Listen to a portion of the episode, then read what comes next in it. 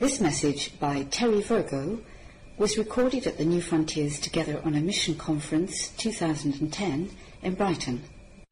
I'm going to read the short section again just to remind ourselves of the context. Ephesians 6, reading from verse 10. Finally, be strong in the Lord and in his mighty power. Put on the full armor of God so that you can take your stand against the devil's schemes. For our struggle isn't against flesh and blood, but against the rulers, against the authorities, against the powers of this dark world, against spiritual forces of evil in the heavenly realms. Therefore, put on the full armor of God so that when the day of evil comes, you may be able to stand your ground. And having done everything to stand, stand firm then, with the belt of truth buckled around your waist, the breastplate of righteousness in place, with your feet fitted with the readiness that comes from the gospel of peace. In addition to all this, take up the shield of faith with which you can extinguish all the flaming arrows of the evil one. Hallelujah. Take the helmet of salvation and the sword of the Spirit, which is the Word of God.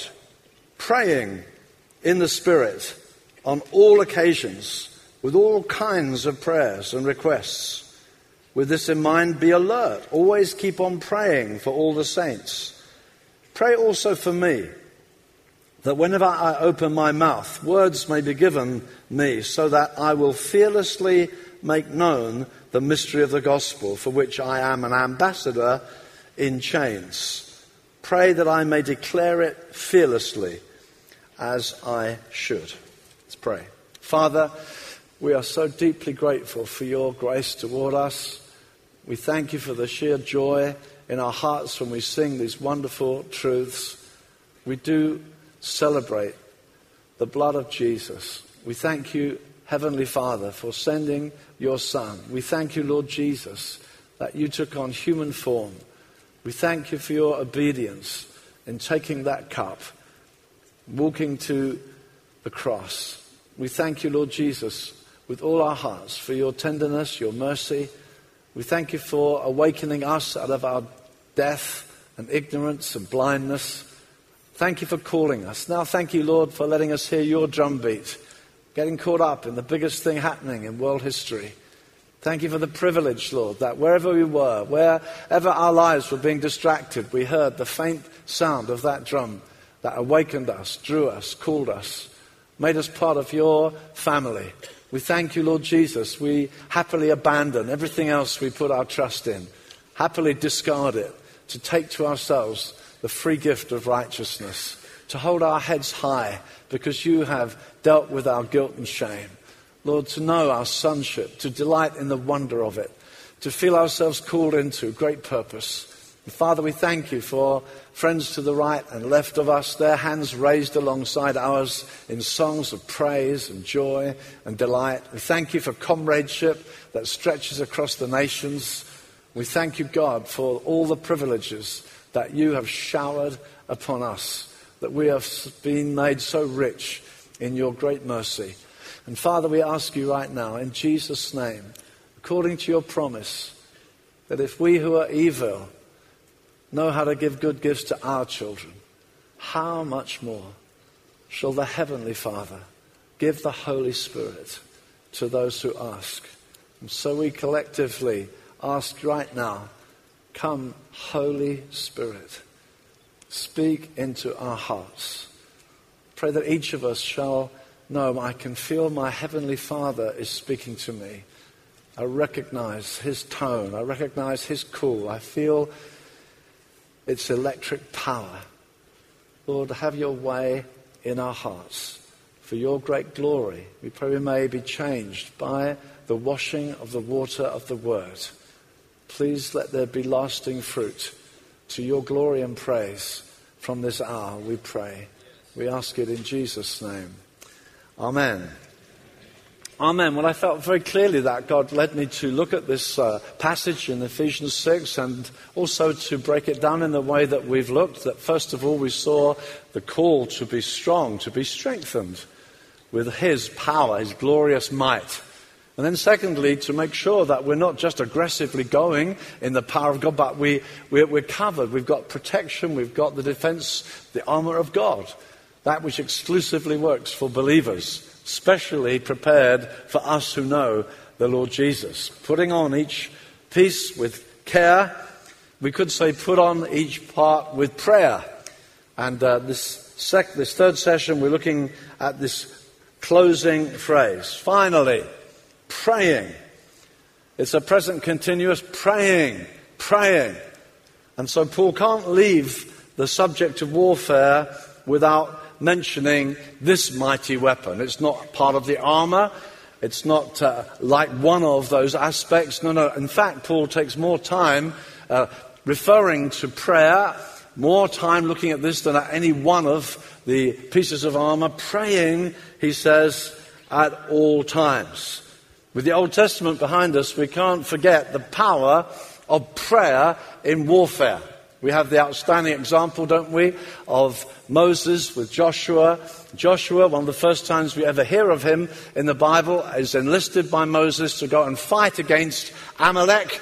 And Moses, we're told, went up into the mountain, and there he raised before God not only his hands, but the rod of God, that which represented God's covenant relationship with him, God's promise, God's commitment to the people. And Moses stood there, and as he stood, his arms began to weary, but he's holding up his hands to God. And down in the valley, we're told that Joshua began to fight. He's known as a soldier. He's a famous Bible soldier, and I guess he had his sword out and he's going forward and thrashing and hitting and thinking, wow, this is a great battle. And as he's doing this uh, in the mountain, Moses is beginning to grow weary and his arms are beginning to come down and Joshua's doing the same thing. And what's going on? Hey, I'm doing the same thing. Why am I going backwards? What's happening here? What's happening? And then up in the mountain, they say, oh, we'll help you get your hands up, Moses. And so he, Aaron and Hur get his hands up. So up go his hands and there goes Joshua. Hey, that's better. Now we're moving. Now we're moving.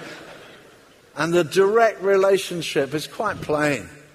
The direct relationship when Moses' hands are raised in intercession and prayer, Joshua wins the battle. At the end of this, he goes to Joshua and says, Now take seriously what you've learned today. Take seriously. that the battle is won in prayer. It's hard for me to talk about that story without thinking of my old pastor. He was a wonderful man of prayer. The first pastor I ever knew when I joined the Baptist church locally here, actually, he was a man of prayer. And he used to have an attitude to the Sabbath, as he would have called it, which started the night before. So for him, Saturday night was the beginning of what he would have called the Sabbath into the Sunday. So the church gathered on Saturday nights to pray. And this before television began to uh, take over evenings for people. And actually, just before I was saved, it was at its height when it was impossible to get a seat at the Saturday night prayer meeting if you were a bit late because the room was full of praying people. And on the Saturday night, he'd say, We're getting ready for Sunday. We're praying together. And this was one of his most favorite stories. And he always spoke of it. And whenever they had baptisms and made an appeal, every time he made an appeal, he would raise his hands at the front of the meeting. And as he did that, all those who'd been at the prayer meeting the night before would remember, he's got his hands, come on, let's pray, let's pray. And people would start pouring forward. And that in a time where people were walking away from church. Before the charismatic, before things began to come alive, in a season when people were walking away from church, this dear man of God who believed in prayer said, Let's pray. We're going to pray into Sunday. He taught me something ever so fundamental. I was a young Christian who knew nothing, but he taught me about prayer. Hey, pastors here, you teaching people about prayer? I was a backslidden kid at the beginning, but I never forgot that emphasis he had. When I came through to God, I wanted to get into that. That great, wonderful triumph. Moses raised his hand, Joshua won the battle. I, was, I learned that very, very early. It was very formative for me. Samuel had a similar relationship with the people. When he prayed, it's like one man stood before God for a nation. As Moses had, so Samuel did. And when Samuel began to fade, he said, I won't sin in ceasing to pray for you. He had that relationship.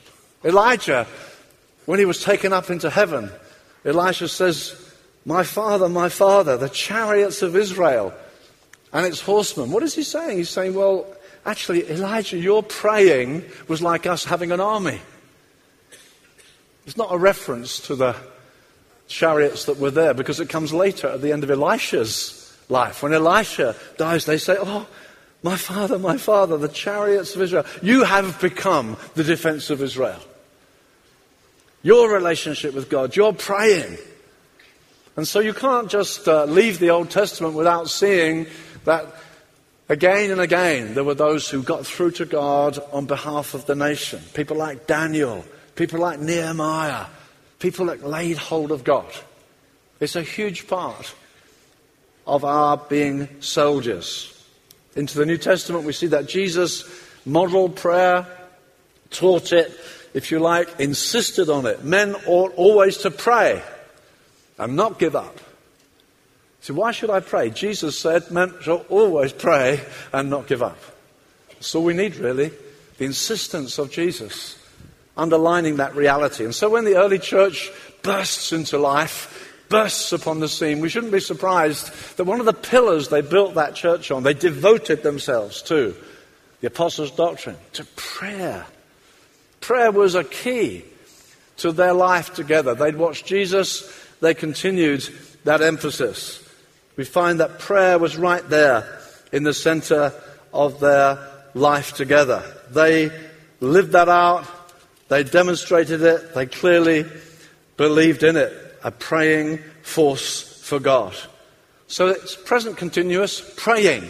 Lots of the uh, translations uh, just start with a new sentence, pray, but actually it's like an umbrella word over everything that's gone before. Stand, stand, stand, praying in the Spirit. Continually praying, continually calling upon God that He will have His hand upon us. The ESV translates it that way praying. That's what it actually says. And so let's look at this. I want to look at it in three different ways. First of all, constant and diverse prayer. Secondly, empowered prayer. Thirdly, focused prayer. So we're going to start by looking at constant and diverse prayer. NIV, on all occasions with all kinds of prayer. On all occasions with all kinds of prayer. It's like that prayer is not just painted in one color, there's a whole rainbow of ways in which we should pray, how our access goes to God. Praying in all kinds of prayer, in all kinds of ways, in all kinds of occasions. First of all, I guess the most famous and obvious is our regular, sustained talking to our Father. As Jesus said, when you pray, shut the door and speak to your Father which is in secret. That's Jesus' invitation to us, the incredible privilege of sonship that we can talk to our Heavenly Father. We can relate to Him in that personal way. You remember the word that came to Ananias when he was told to go to Saul, that Pharisee who had been persecuting the church, and Ananias is very scared to go. And uh, the word comes to him no, no, no, don't be afraid. Behold, he prays. Of course, most modern Bibles don't know what to do with the word behold. We don't often use behold, do we? Oh, behold, Argentina have scored. You know, we don't use behold. And they don't like look. I think it ought to be check it out. And that's a, a modern translation of behold. Check it out. He prays. And Samuel Chadwick, that great old warrior, he says this regarding that occasion Behold, he's praying. Prayer, he says, the privilege of sons, the proof of sonship. Don't be scared, Ananias. He's praying.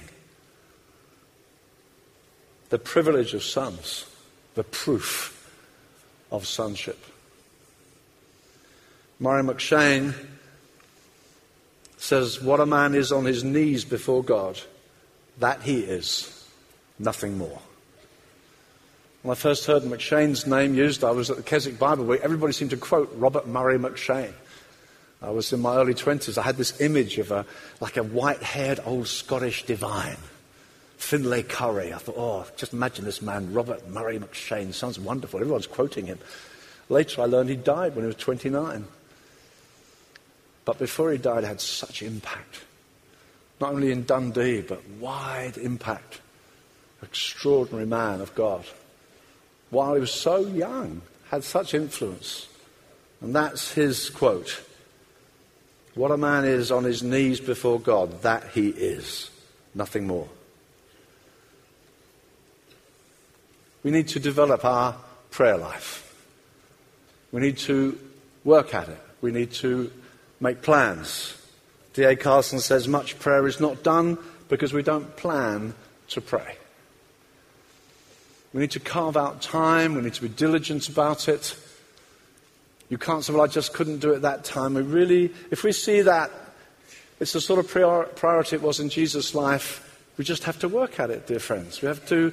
I'm so grateful when I went to Bible college, I'd already been doing evangelism for two years. I knew how hard it was. I knew how tough it was to serve God. And so I'd already had some experience at the rock face. Then I went away to be trained, and I was, I was quite surprised how guys who'd gone to be trained would talk late into the night, midnight, and, and then in the morning, oh, oh, is it time to start? I thought, no, no, you've got to make some plans. You've got to make some decisions. If I'm going to be up and praying, that means I can't talk into the night. I've got, I've got to make some choices. You've got to plan to pray. It's a big part of your life not just, well, I see if I feel like it. You have to make plan to pray, which means you're going to affect your times. Over the years, gradually stealing another half an hour, stealing another half an hour. Of course, you've got to find what time fits you best. Some people are come alive at night. Some people do the opposite. Some of us are at our best in the morning when we wake. J.O. Fraser, who's a great hero of mine, not just an academic, but a great missionary pioneer who went to Lisu land and saw thousands saved, has a personal testimony of praying and praying and praying. He said, I see prayer like a businessman sees a line that really sells, I will give my best energies to it. And so he made the strong case give your best to it. Don't just stick it on when you can. Doesn't I was too tired. I was late last night. You have to think about it the night before. Watch and pray. Bear in mind, I'm sorry, I can't get sucked into because I really want to pray.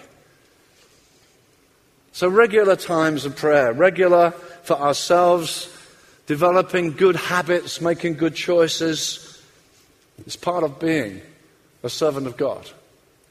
We can't drift. We have to make decisions and stick by decisions.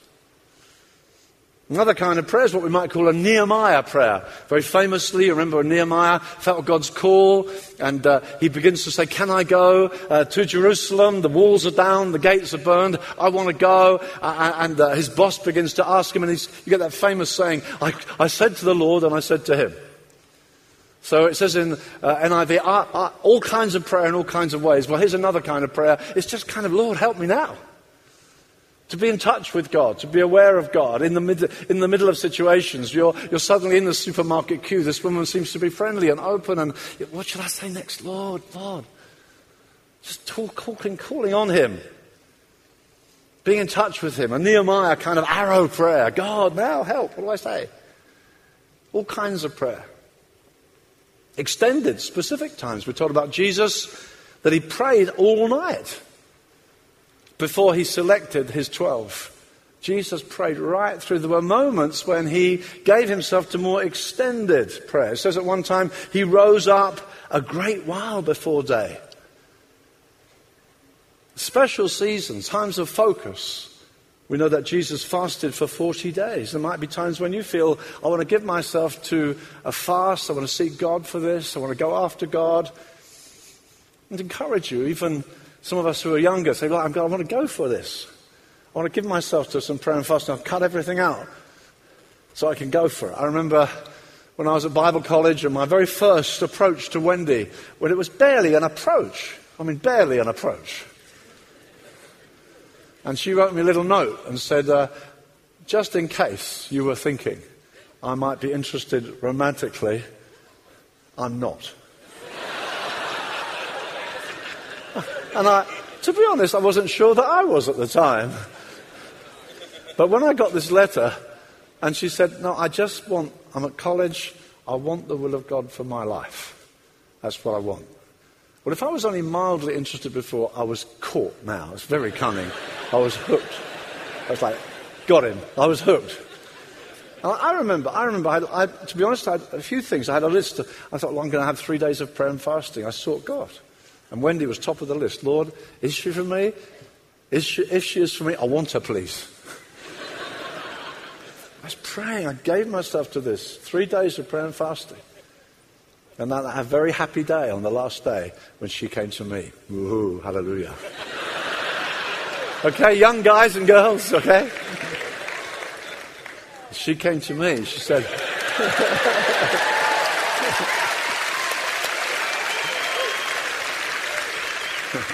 It's all a cunning plan, really, but it was just so wonderful. She came to me, I thought she was going to say, So, can I speak to you? I thought, Oh, grief, it's the final elbow. But it wasn't. It was, oh, mm, and it resulted in us actually going and just praying together and say, Lord, if this is for you. Over the years, one of our sons was terribly, terribly backslidden, far from God. Wendy and I were supposed to be going to the States together, and, and she said, I don't think I'm supposed to come. I said, Well, what not? She said, I feel I'm meant to fight for him. I'm going to fight for Simon. And she stayed behind and gave herself to some days of prayer and fasting and fought for him. And one day he said to her, I thought you were going with Dad. Yeah, I was. Why haven't you gone? I'm fighting for you. And he said, I think you might be winning. and that was the beginning of a wonderful, wonderful turnaround. There are seasons, dear friends, when something becomes so important, so focused, so I must get the answer to this. And God allows things like that to build up in you. And, and when that happens, friends, don't let it go. And when you feel that I, I, just occasional prayer isn't enough, I've got to focus on this. So, right, I'm going to go for it. So there are times when we say, right, I'm, I'm going to go for this. I'm going to have a couple of days of prayer and fasting. I'm going to go after God for this. Praying in all kinds of prayers, it says. Fasting is not a hunger strike. It's not trying to bend God's arm. It's coming to Him with real intention, where faith can grow and focus becomes very clear. And promises like the fervent, effectual prayer of a righteous man avails much. Lord, I'm after you. We need such times. At such times, you really get to know God. So, yeah, that's another kind of praying. Then we also see in the scriptures, pray without ceasing. Now we need to be very careful with this one because it, it can be, well, that's what I do. I don't have a special time. I pray without ceasing. It's like, I just keep praying. Parking spot, Lord, thank you. You know, I just pray all the time. I just kind of live a life of prayer. That's who I am, you know. Michael Eaton and his little paperback, he's so helpful often, these little paperback commentaries. It's very pithy. He just says, he says, if we find a way of praying that's not really praying, we shall neglect actual praying. Just be careful that you don't casually say, Well, I just come and talk to God all the time. Well, that's great if you really do. But we need seasons when we shut the door and are with our Father in secret. It's a breathtaking invitation. Your Father who knows what you need. Wow. You can come to Him. I know I've quoted P.T. Forsyth before, but I'm going to again because it's such a wonderful, wonderful quote. P.T. Forsyth says this, theologian of a previous generation lose the importunity of prayer, lose the real conflict of will and will, lose the habit of wrestling, the hope of prevailing with God, make it mere walking with God in friendly talk. And precious as that is, Yet you tend to lose the reality of prayer at last. We need to cultivate being with our Father. That means making some decisions, building in some strategies. So, praying alone, then also praying as a church. We saw how the early church devoted themselves to prayer. I love that verse in Acts 4:24 when they meet their, their first meeting with hostility. You must no longer preach in this name. There's these young guys from Galilee. What do they know about authority? Here's the Sanhedrin, the power base of the nation. You will no longer preach. And they withdraw and they rise above and they say, Oh, sovereign Lord. It's the most wonderful prayer. They lifted their voices together and prayed, Oh, despotis. That's the Greek word from which we get our word despot. They really knew who was in charge. They laid hold of God, the prayer of a believing church. Dear friends, as we plant churches, as we gather people, as we go and see people saved and won and added and gathered together, one of the greatest privileges for a pastor or a team of elders is to lead people into believing prayer. That you become a force to be reckoned with in your city. An invisible but awesome force. And as elders, dear friends, you've got to believe that. You've got to know that if I can teach these people to pray and believe and lay hold of God, I am releasing in this town an awesome power. That's got to be our endeavor. That's got to be our goal, our objective. If you read Jim Cymbala, Fresh Wind, Fresh Fire, and you read about the prayers of that church in Brooklyn, phenomenal hub of prayer, pulsating prayer at the center of that mighty, effective church. The church at prayer. The church, when Peter was taken into prison, they're going to kill it. They've killed James. They're going to kill Peter the next day. Instinctively, you don't think, oh, what's. No, no, they're running. They're running to the house. They're running to, to Mark's house. The church gathered. With, they're crying to God continually until what? Well, we know. The gate opens. Out comes Peter. It's powerful. A believing, praying church is powerful. It's a wonderful privilege. All kinds of prayer. Praying alone, praying in the church praying in twos and threes. It's so sad when you hear that verse quoted because not many people turned up the prayer meeting and someone says, Well, as you said, Lord, if two or three gather. so sad. I tell you what, one of my favorite ways of praying is with two or three. I love it. It's just wonderful. Sometimes, oh, we won't pray for long, only two or three turned up. Huh? One of the elders in our church comes to my home every week. He gets to my, we pray through the hour. Wow, the hour went. It's the two of us crying to God.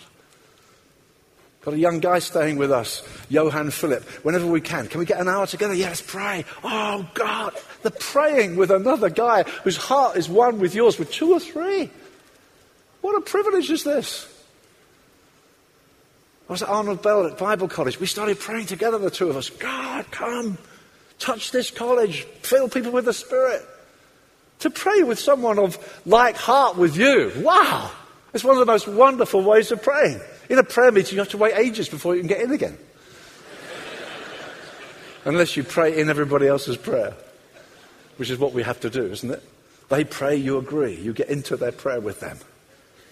But to pray two or three of you, oh, it's wonderful. You get stimulated by what's touching them. You, the Spirit is dancing among two or three praying. There's terrific promises to two or three who gather, who agree together. Terrific power. It's not oh, always only two or three. Hallelujah, it's only two or three. And that's a promise to husband and wife teams. I love praying with Wendy. It's a great adventure over the years. Come on, let's seek God together. Let's go after God in twos and threes, in church, alone. I had a letter this last week from Jonathan Oloyede, if that's how you pronounce his name, great black pastor in London. He's working, having, I think, been to Millwall and West Ham, and now September, I think, next year, he's after 80,000 at Wembley for the day. A day of prayer for 80,000 people. Only God knows what our indebtedness will be to the praying black churches of this country in the long term. Let's get 80,000 at Wembley, he said. All kinds of prayer in all kinds of ways. That's what it's saying here. Praying with all kinds of prayer on all kinds of occasion. Now, it's so important just quickly to say this we are a grace people We don't pray to impress. We don't pray, do I get a brownie point for that, Lord? We're complete in Him before we start and when we finish. We didn't add anything. We didn't impress. We're trying to accomplish something. It's not for our acceptance. Oh, I prayed a lot, Lord. That's not where we're going. That's not the point. Just have to divide those two things. No, no, no. We're righteous as a gift. Hallelujah. We celebrate, we sing the great songs we sing. It's all free, but we also learn. We're going to pray. Get hold of this wonderful weapon of knowing God, proving God.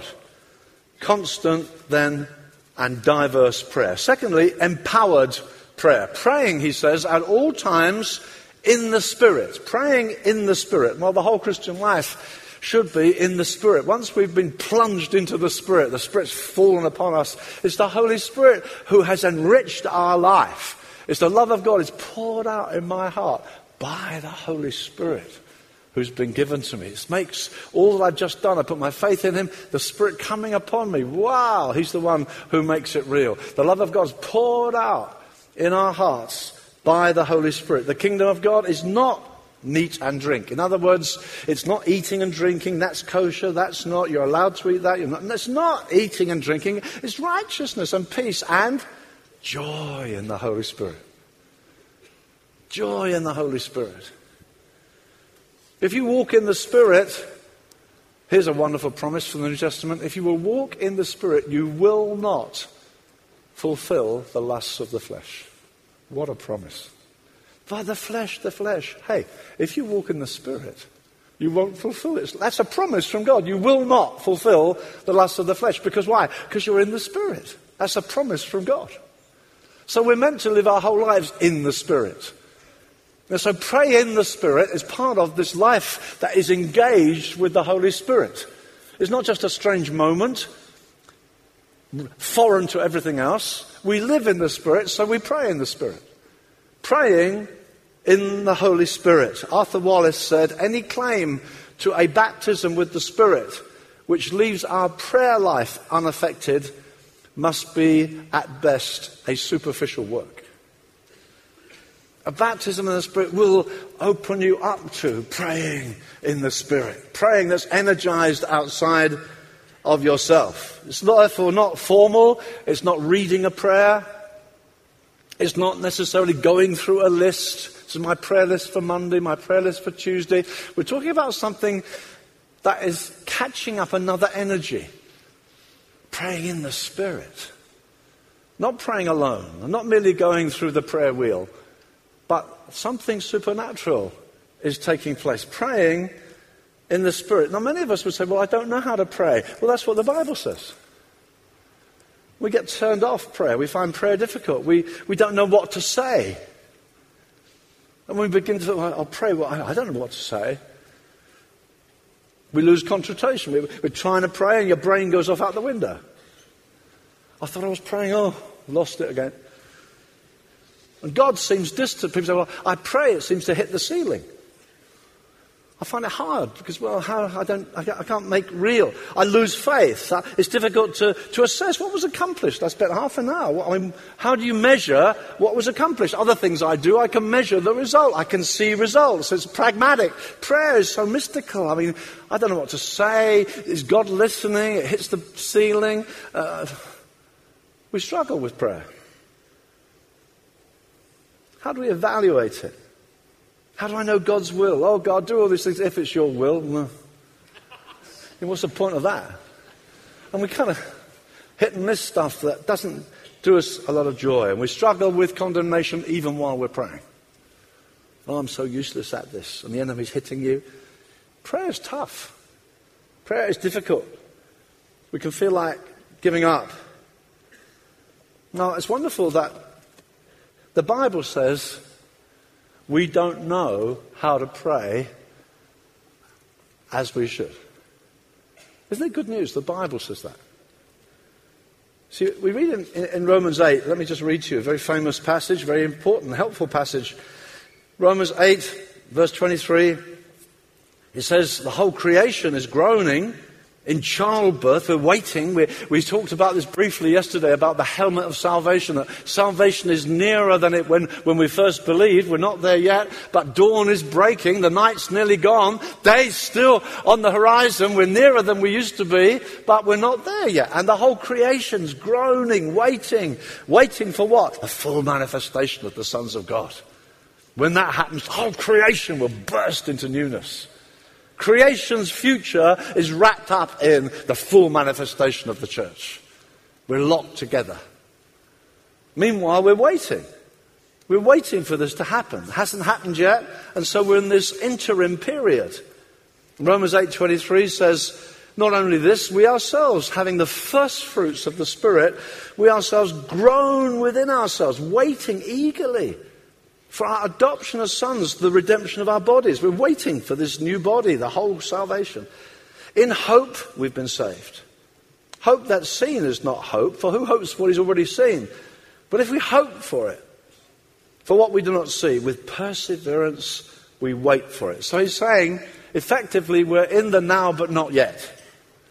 As it says in John, perhaps the most clearly, even now we're the sons of God, but it's not yet appeared what we shall be. We're living in the overlap of the ages. We've been born again, but the whole creation hasn't been made new. We're overlapping. New world started in us, but the time when God says, No, I make all things new. We're living in an overlap. Verse 26 In the same way, the Spirit also helps our weaknesses. For we don't know how to pray as we should. But the Spirit Himself intercedes for us with groanings too deep for words. And He who searches the heart knows what the mind of the Spirit is because He intercedes for the saints according to the will of God. Now, here's a very, very wonderful thing. We say, I don't know how to pray, I don't know what to say, and we can tend to think that's your problem. It's unique to you. I don't know how to do it. Other, I, no, no, no. What Paul is saying is none of us know. Why? Well, we're in this overlap period. I am a child of God, but walking down the street, I look like anybody else. I've started eternal life. I don't look like that. I'm a child of God. It doesn't appear. And I'm living in this season of, well, we're there, but we're not there. And, and, so, of course, I don't know how to pray as I ought. Of course, it sometimes seems to hit the ceiling. It's not like, oh, it's only me. No, it's all of us. We don't know how to do it. We feel our limitations. We're in a season of limitation. So, Paul says the Spirit comes to us in our limitations because we don't know how to pray. So the Spirit comes to our aid. It's in fellowship with the Spirit that we learn to break through into the new. We have the, a foretaste of our inheritance. Heaven begins to touch earth. Heaven breaks in upon us. And in our not knowing how to pray, we suddenly find, hey, I, I feel I can pray. I feel I'm being drawn into something. I feel I'm getting drawn out of my inability into his ability. I'm feeling, I feel a new energy. I, I, and so as the Puritans used to say, pray yourself into prayer. Pray yourself into prayer because the Spirit has come. We have heaven touching earth in our spirit. We have a spirit of adoption crying, Abba, Father. Yeah, we just look like anyone else walking down the street, but there's something inside me that cries out, Father, Abba, it's real. God has invaded my life. Now, learn to pray in the Spirit. Learn to engage with this aspect of heaven that's invaded you. But he doesn't teach you by saying, here's a textbook on prayer. He teaches you by coming into you and praying in you. He doesn't instruct you how it happens. He comes alongside. He comes into you. So you find yourself praying in ways that you wouldn't have prayed. Jesus announced the provision of a helper. He will come to you. He'll come alongside. Parakletos, parakaleo, call alongside. He's coming to help you. He's going to come and invade your life. Suddenly you're taken out of yourself. You know, an exchange is taking place inside you. Words start pouring out of you that you know don't have their origins in you. So when we begin to pray, sometimes it can feel very kind of pedantic and empty and oh, how boring I sound. God, you must be so bored with this stuff. I often pray, the Lord, you must find this so boring. But as you're praying, as you're praying, you suddenly find something kicks in. You find another energy. What Paul talks about, we pray with all the energy that he mightily inspires within us. We begin to engage with the Spirit. That's why Arthur Wallis said anyone who claims a baptism in the Spirit that has not affected their prayer life. Then we're praying in the Spirit. There's an energy. And praying with twos and threes, others who are also filled with the Spirit, a supernatural thing starts happening, a faith level, an excitement of one to the other, a charismatic thing happening amongst us. And when you've got a whole church that knows how to pray in the Spirit. Oh, beloved, what's the point of being charismatics because we know how to fall down and say a few things in tongues? God wants to energize us in prayer. It's something we need to learn. We learn as we go. The Spirit will lead us into it. He will teach us to pray. He will, and you'll find yourself saying things. You think, well, I know that didn't come from me. Or you feel, I don't even care that much about that. You feel almost like you're looking on. Think, where did that come from? And I find that gives me faith because I think that doesn't have its origins in me. It must be that God's, in, God's on this. God's into this. God wants this. So it stirs faith as well. So your praying begins to grow. You grow, you grow, you grow. As you pray. Praying in the Spirit.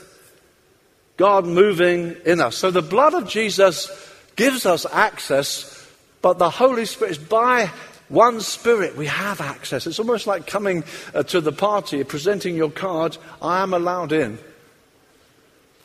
I've got my right of entrance. By the blood, I have access. And it's as you come in, it's like somebody is looking out for you and comes out to you. Oh, hello. Please come right on in. The blood of Jesus gives me right of access. The Spirit gives me actual awareness. By one Spirit, I come to the Father. Abba, Father. The Spirit is saying, Father. I'm fellowship. I can feel it in my heart. That's why true charismatic worship is awesome. I don't just mean singing songs with good melodies and good rhythm. I mean people engaging with the Spirit together. Most wonderful, the temple of the Holy Spirit. God engaging with us, us engaging with Him. He doesn't explain how, He does it in us. Sometimes prayer meetings have been turn offs.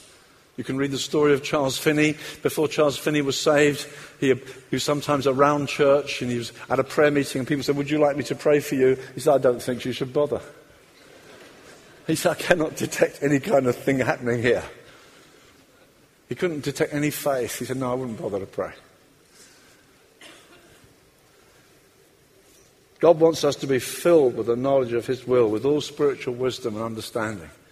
Not the cop out and say, I say all this if it's your will. No, we know there is a reverence, an appropriate rever- reverence to God that honours, yeah, your will. But there's a lazy cop out, which means I never press in. I thought, well, if it's your will. It's like, well, that just made all that prayer pointless. No, there's a reverence, a respect, a fear of God. But if that cuts the nerve of prayer, we've misunderstood that verse. God wants us to be filled with the knowledge of His will. God wants us to live with verses like, This is the confidence we have. If we ask anything according to His will, we know He hears us. And if He hears us, we know we have the petition that we ask of Him. That's why it's so good, dear friends, to read Christian biography. Read about great men and women of the past who learned these lessons, who pressed through, obtained promises. If Newfrontiers is going to press on, dear friends, if we're going to march out to all the nations, there's got to be this laying hold of God. It's got to come, it's got to be part of who we are. He chose us. He said, You didn't choose me. I often had this conversation with God. I know I didn't choose you. I, I would have chosen sin. I would have chosen evil. I would have chosen trash. You must have chosen me. I can't find any other. You must have chosen me. He chose us. For what purpose? That you might bear fruit. Whatever you ask the Father in my name. So I say, God, I am an appointed. I'm a God appointed asker. I'm here by royal appointment to ask. I know you want to hear me. He that comes to God must believe that He's a rewarder of those who diligently seek Him. Let's learn to pray and teach those in our churches to pray. Praying in the Spirit.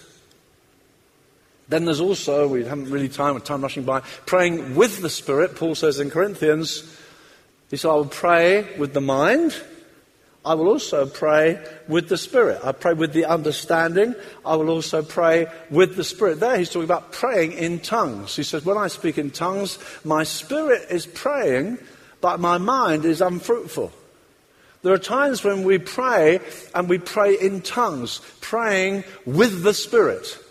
I would say that comes under the whole umbrella of in the Spirit, but it's quite specifically not with the understanding. So there are times when we, we, we slip into speaking in tongues in prayer. I find I go in and out of praying in tongues when I'm praying. I'm praying, I'm praying, I'm praying. Sometimes I slip into tongues and pray and pray. I find sometimes it's hard to express faith when I'm praying in tongues. I don't know what I'm praying, so I, I kind of go in and out all the time. Paul says, I pray in tongues more than all of you Corinthians. He said, I don't pray so much in tongues in the meeting, but alone I pray in tongues more than all of you, Corinthians. So praying in tongues is perfectly valid and appropriate and extraordinarily uplifting. And the sense of God's presence with you, singing in tongues, engaging with the Spirit, praying with the Spirit. I think that Gordon Fee makes a very good case for Romans 8, referring to praying in tongues. We haven't got time to go there now, but he says it's, it's like, oh, well, we won't go there. I haven't time to go there. so we've said we've done two headings, and our time's running away. First of all, praying constant and diverse prayer. Secondly, praying empowered prayer. It's an invitation to us, dear friends. It is, the Spirit helps us because we don't know how to. This is not some great achievement of the super saints it's an awareness I don't know how to pray. I don't know how to express my. It's for dummies like us. It's prayer for dummies. We're in the overlap. Lord, I don't feel. You're right, the Spirit comes to help us. It's for all of us. He wants to help you. Give him opportunity, give him moment, give him time. Let him teach you to pray in the Spirit.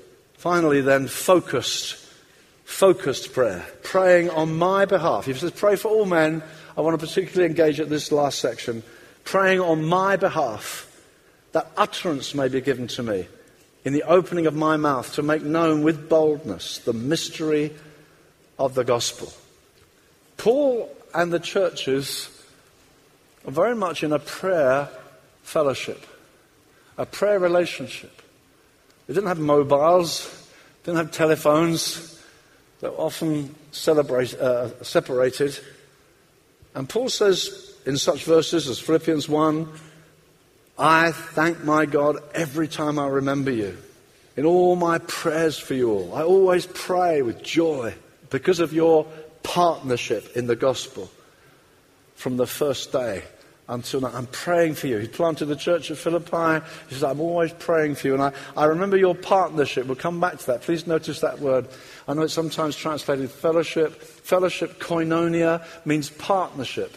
Peter and his brothers were in a partnership, a fishing partnership. It means they jointly owned the fleet. Fellowship can mean cups of tea after meetings. Koinonia means partnership. That's what the word in the Bible means. We're in this together. It's very important on what I want to develop here. I thank God. I always remember you. I'm so grateful. I remember you with joy for our partnership. I'm praying for you because we're in partnership. 1 Thessalonians 1, we always thank God for you all, mentioning you in our prayers, continually remembering you before our God. So Paul is not an independent. He's not rootless.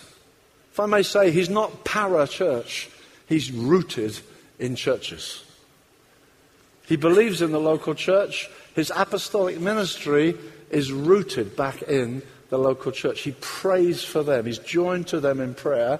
He continually prays. He thanks God for their partnership. And then he asks for their prayer. So he regularly asks for prayer.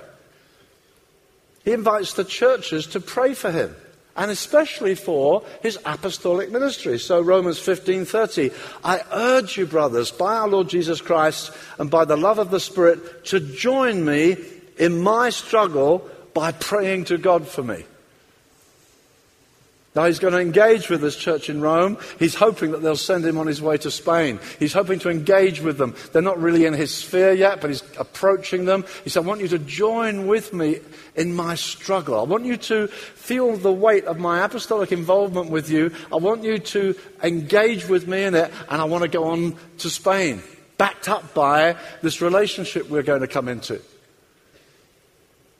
Corinthians, he says, 2 Corinthians 1, you also joining in helping us through your prayers. You're helping us. We're going, you, church at Corinth, you're helping us with apostolic breakthrough. Philippians 1:19 I know that through your prayers and the supply of the spirit of Jesus Christ I shall be delivered. He's in prison. He's about to be brought forward for judgment. I know through your prayers and the supply of the Spirit, I shall be vindicated. Your prayers. Again, Colossians, pray for us that God may open a door for us for the message, that we may proclaim the mystery of Christ for which I'm in chains. Pray that I may proclaim it clearly as I should. So it's almost there, identical almost to the Ephesian passage that we're looking at. Pray on my behalf that utterance may be given to me in the opening of my mouth to make known with boldness the mystery of the gospel. Paul is asking the churches to be very involved with his apostolic work. We believe in apostolic ministry. We need to see how it works in the church. Churches are prayerfully involved, caught up in, associated with Paul, in partnership in prayer with him feeling involved with them, sometimes sending of their elders, like Epaphras. Colossae, he says, Epaphras, one of you, he's laboring for you. But I thought he was away from us. No, he's praying for you. He's laboring. That's the word Paul uses. He's, la- he's working for you, but he's away. He's praying for you. He's working for you. He's with me at the moment because, well, you as a church are caught up with me on my apostolic adventure, my breaking through ministry. Beloved, as we press on, as we go on into transition, it's vital that churches are not just on a list, but caught up in ad- apostolic advance. Engaged in it, feel identification with it. That's what Paul depended on. He said, I, I need, I, I've got a mystery to proclaim. I've got a crazy message. It needs supernatural revelation. The world calls it stupid, foolishness. How can you follow a crucified man?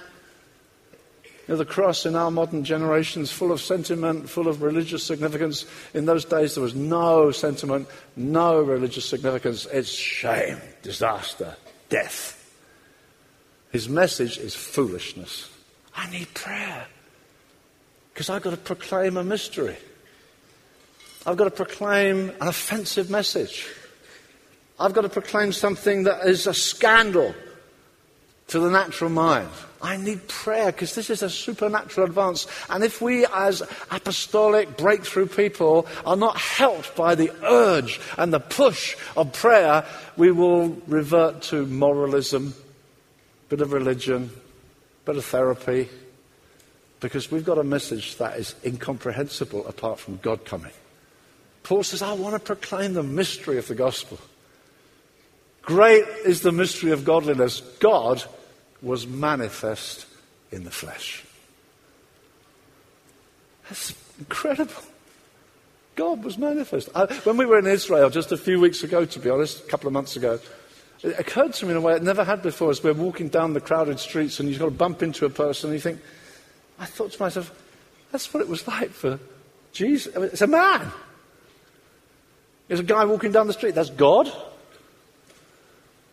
Somehow in my mind, I hadn't quite seen it like that. It just came alive to me. I thought, Jesus walked around here. He was a man. This great is the mystery. God, no wonder it's difficult to comprehend. It's an extraordinary thing that Thomas knelt down before a man and said, My Lord and my God. To a man. With hands and feet like him, standing about the same height. My God, that's incredible. Great is the mystery. God. Without him was nothing made that is made. Became flesh. It's breathtaking. Sometimes because we're not sufficiently fascinated by the wonder of the incarnation, we get fascinated with other little things. Oh, did you see what happened over there? He fell over, he shook. Somebody said, Have you seen that? Someone else said, I haven't got over the resurrection yet. we get fascinated with little things because we haven't been blown away by the mystery. Great is the mystery of godliness. God was manifest in the flesh. The great mysteries of the gospel, previously hidden, now revealed. Christ in you, we've just been singing. This great mystery, Christ in you, the hope of glory. So many of us are just trying to live moral lives, trying to imitate heroes of the Bible, even imitate Jesus, imitation of Christ. No, no, no, we're talking about an amazing supernatural thing. A mystery. It needs, I need faith. I need to have inspiration. When I preach it, people see it. Christ in me. And then this other mystery. The Gentiles are co heirs with the Jews, fellow partakers of Christ. This great mystery. Oh, breaking through years of expectation. No, no, we're, we're co heirs, fellow partakers of the inheritance in the Messiah. We Gentiles, we far off, ignorant, not even looking for a Messiah. We are now fellow heirs. It's a great mystery. It's being revealed to the apostles. Paul says, I need your prayers. This is getting me into all kinds of trouble. I'm in prison. I'm in difficulty because I'm saying, no, no, we're all in now. Then he's going to talk about marriage. Husband and wife, they're going to become one flesh. It's Christ in the church. It's a great mystery. Paul says, I need your prayers because I'm going to preach something mind blowingly different to any other religion. Let them go and wash in the Ganges. Let them make their trips to Mecca. Let them say the hundreds of our fathers. We are saying something totally different. God has invaded our lives and transformed everything. And Paul says, I need your prayers for this. I need your involvement. I need your backing as we break into new territory. As we take the message of grace, as we, as we say, we're going into Japan and we've translated the book on grace and we're planting a church and we're making an invasion. Pray. Because it's revolutionary different. The possibility of it being translated into Polish at the moment we're wrestling with. It's revolutionary different. Translated into Spanish. We're breaking through with a revolutionary gospel. We need the Spirit to break doors open into nation after nation after nation. As we look into Western Europe and as we hear of people going, and on that wonderful video that came out among the churches, we heard 15 million in Istanbul. I was so moved by that video. As I saw, you know, we're going, we're there now. Newfrontiers, you are here. Istanbul. I thought, oh. As Dave put to us so well yesterday about the scattering and the apostolic involvement, going into place after place after place. We need to get caught up. And as we go through this transition, we need, oh God, help us to get our church fully identified. They're not just on the list. See, as it's grown, as we've grown, as we've called it, one sphere, one sphere, it's got bigger and bigger and bigger. Where am I supposed to be involved? It's a bit difficult to be involved in everything. Am I supposed to pray for Mexico or Russia? Or am I praying we get into Japan or Istanbul? We somehow need, Lord, Lord, raise up team, team, team, team so that we as a church, I want to get fully identified. I want to be in partnership. I want to feel that's, we're praying for the breakthrough. We're owning it as a local church, not only evangelizing our city, prayerfully going over all kinds of boundaries. We're with you in it. We're in partnership with you in it. That was the feel of New Testament apostolic ministry.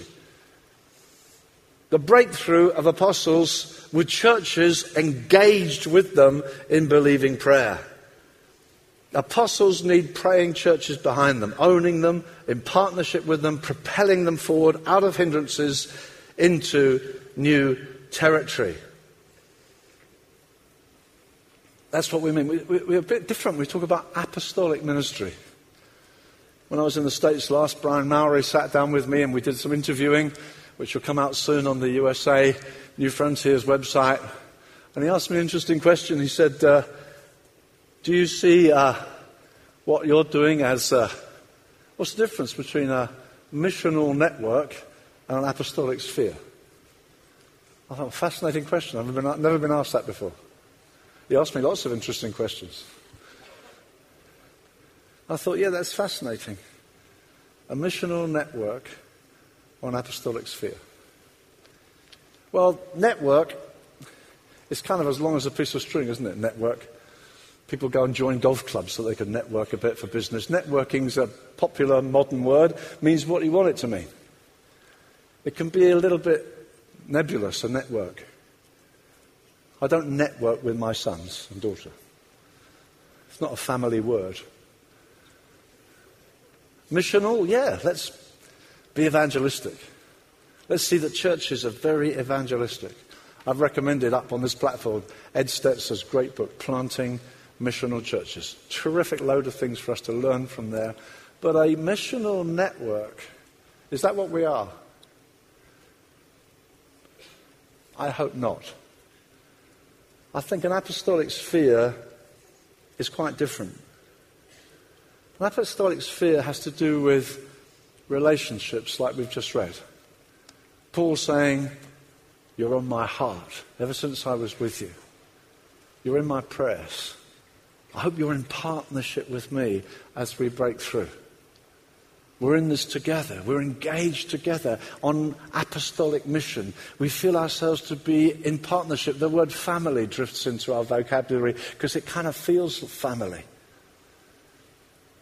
brothers, sisters, dear friends. Paul says, I want to come to you that I might be refreshed with you. That's the language of Scripture.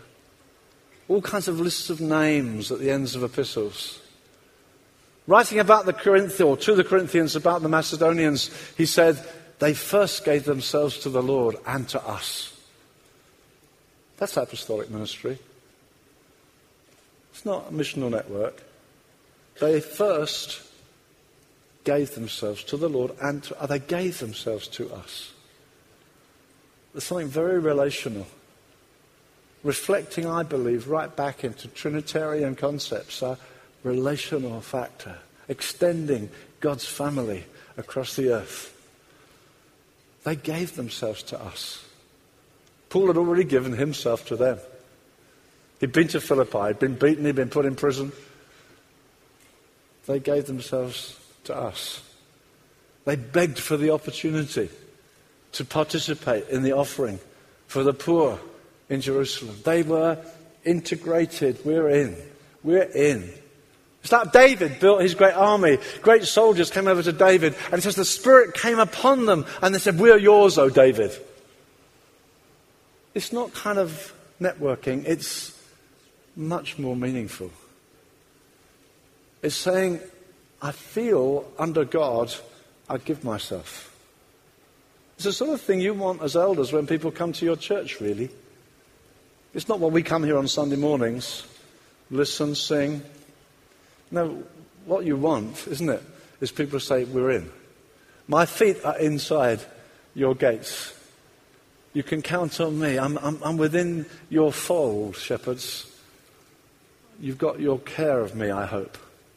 I honour you as God's shepherds, as we heard from Steve this afternoon.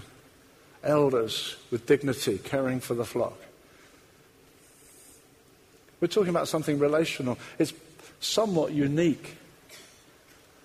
We're beginning to meet other people who are working in this similar way, even lately, groups around the world. Apostolic spheres. As we move on, we've got to believe for fresh apostolic spheres. Over the time, we said last year, and we mustn't prolong this now, It's been under kind of one umbrella. While that's been happening, under that umbrella, other spheres growing. Great spheres, greatly gifted guys who have in their ranks, they know. People who love them have said, We're yours. We're yours, Edward. We're yours, John. We're yours. We're with you. We want to build that way. Caught up, excited about the mission. Tonight we get to pray. Tonight we'll have guys on this platform. I don't look at the list, I haven't seen what's happening, but we've had people up here, haven't we, over the years? North, south, east, west. They come up, sometimes pray in their different language. You think, well, I know someone's working with them, I don't know who they all are. What it mustn't do is become nebulous. You know, ownership, ownership, ownership, relationship. That we grow with the sphere. The sphere grows and grows again. Like that wonderful prophetic word that came uh, from Sam during the meeting. It's going out and out. Same heartbeat, same heartbeat. Growing like a tree. Heartbeat, heartbeat. Old, young, going together. Growing out. Partnership into regions beyond. Extending the family. Do you feel yourself caught up in it? So important, dear friends. We don't just feel caught up in it here once a year, but that you as a church feel caught up. And as we observe and watch for emerging apostolic ministries more and more with more intimacy, we own that. We believe for. We're going into Belfast, Dublin, Istanbul, Paris, Berlin, nations further and further afield, Rio de Janeiro. Guys, owning that, we're in this with you. We pray for you. We're praying for you for a door of opportunity. We're praying for contacts. We're praying a foundation will be laid.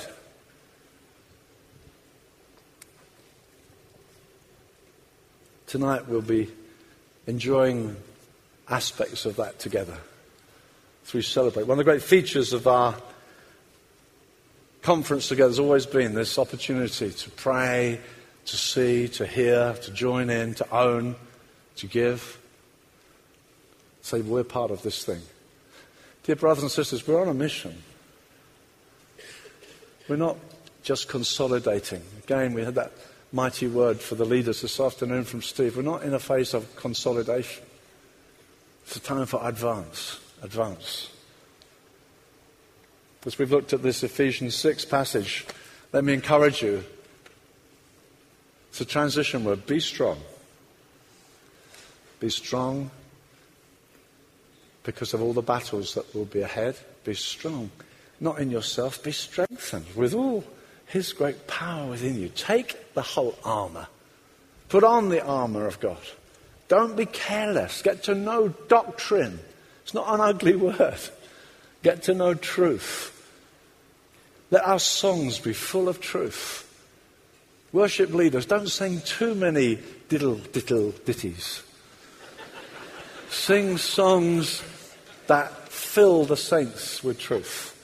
We don't need half an hour of little emotional songs.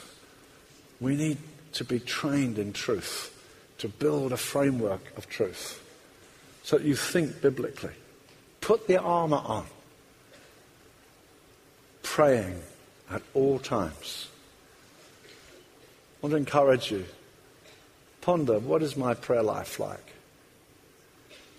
Not to put condemnation on you, you know that.